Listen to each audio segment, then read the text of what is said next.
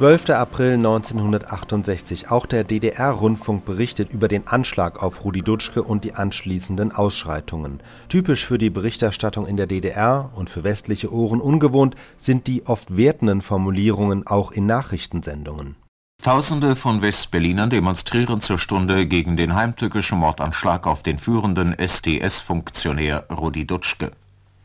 Auf mitgeführten Transparenten werden der Rücktritt des Schützenats, die Enteignung des Springer-Konzerns sowie die Bildung einer antifaschistischen Einheitsfront gefordert auf dem Kurfürstendamm versuchten die unter dem direkten Kommando des SS-Verbrechers Werner stehenden und in höchste Alarmbereitschaft versetzten Polizeibüttel unter brutalem Einsatz von Schlagstöcken, Rauchbomben, Reiterstaffeln und Wasserwerfern die Demonstranten auseinanderzutreiben.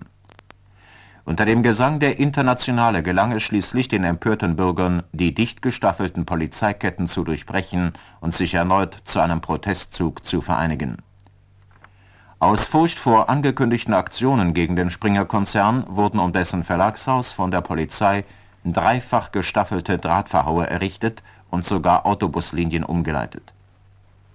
Die oppositionellen Kräfte hatten am Vormittag auf einer Protestveranstaltung in der Technischen Universität aufgerufen, die Auslieferung aller Springerblätter zu verhindern der ehemalige Konventsvorsitzende der Dahlemer Universität Lefebvre hatte dabei den Rücktritt des Senats verlangt und gefordert, dass die Politik in West-Berlin grundsätzlich geändert werden müsse. Jetzt komme es darauf an, die Aktionseinheit der studentischen Bewegung mit der Arbeiterklasse Westberlins herzustellen. Dann werde dieser Spuk rasch hinweggefegt. Auch in vielen Städten Westdeutschlands kam es in den letzten Stunden zu Protestveranstaltungen gegen den Mordanschlag an Rudi Dutschke. In Mainz, Hannover, Frankfurt am Main und anderen Städten wurde auf Kundgebungen wiederholt betont, dass die Verantwortlichen für das Verbrechen die Bonner Regierung, der Schützsenat und der Springer-Konzern sind.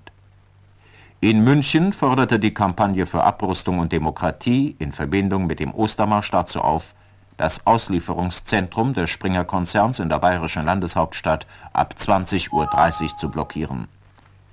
Auch in Amsterdam, Wien, Paris und in verschiedenen italienischen Städten kam es zu Protestdemonstrationen, auf denen unter anderem der sofortige Rücktritt des Westberliner Schutzsenats verlangt wird. Wie am Nachmittag bekannt wurde, hat die Kiesinger-Strauß-Brandt-Regierung für die gesamte Polizei in Westdeutschland und in West-Berlin Notstandsalarm gegeben der Bunkerinnenminister Bender wurde mit der direkten Leitung der brutalen Aktionen gegen die Demonstranten beauftragt und sofort widerrechtlich nach West-Berlin in Marsch gesetzt. Inzwischen ist festgestellt worden, dass es sich bei dem Täter, der den Mordanschlag an Rudi Dutschke verübte, um den in Peine beheimateten 23 Jahre alten Josef Bachmann handelt. Die bei der Haussuchung aufgefundenen rechtsradikalen Schriften und selbstgemalten Hitlerbilder zeugen dafür, dass Bachmann offensichtlich ein eingefleischter Neonazi ist. Eine Reportage über das brutale Vorgehen der Polizei gegen die Westberliner Demonstranten hören Sie in der Sendung Pulsschlag der Zeit im Anschluss an diesen Nachrichtendienst.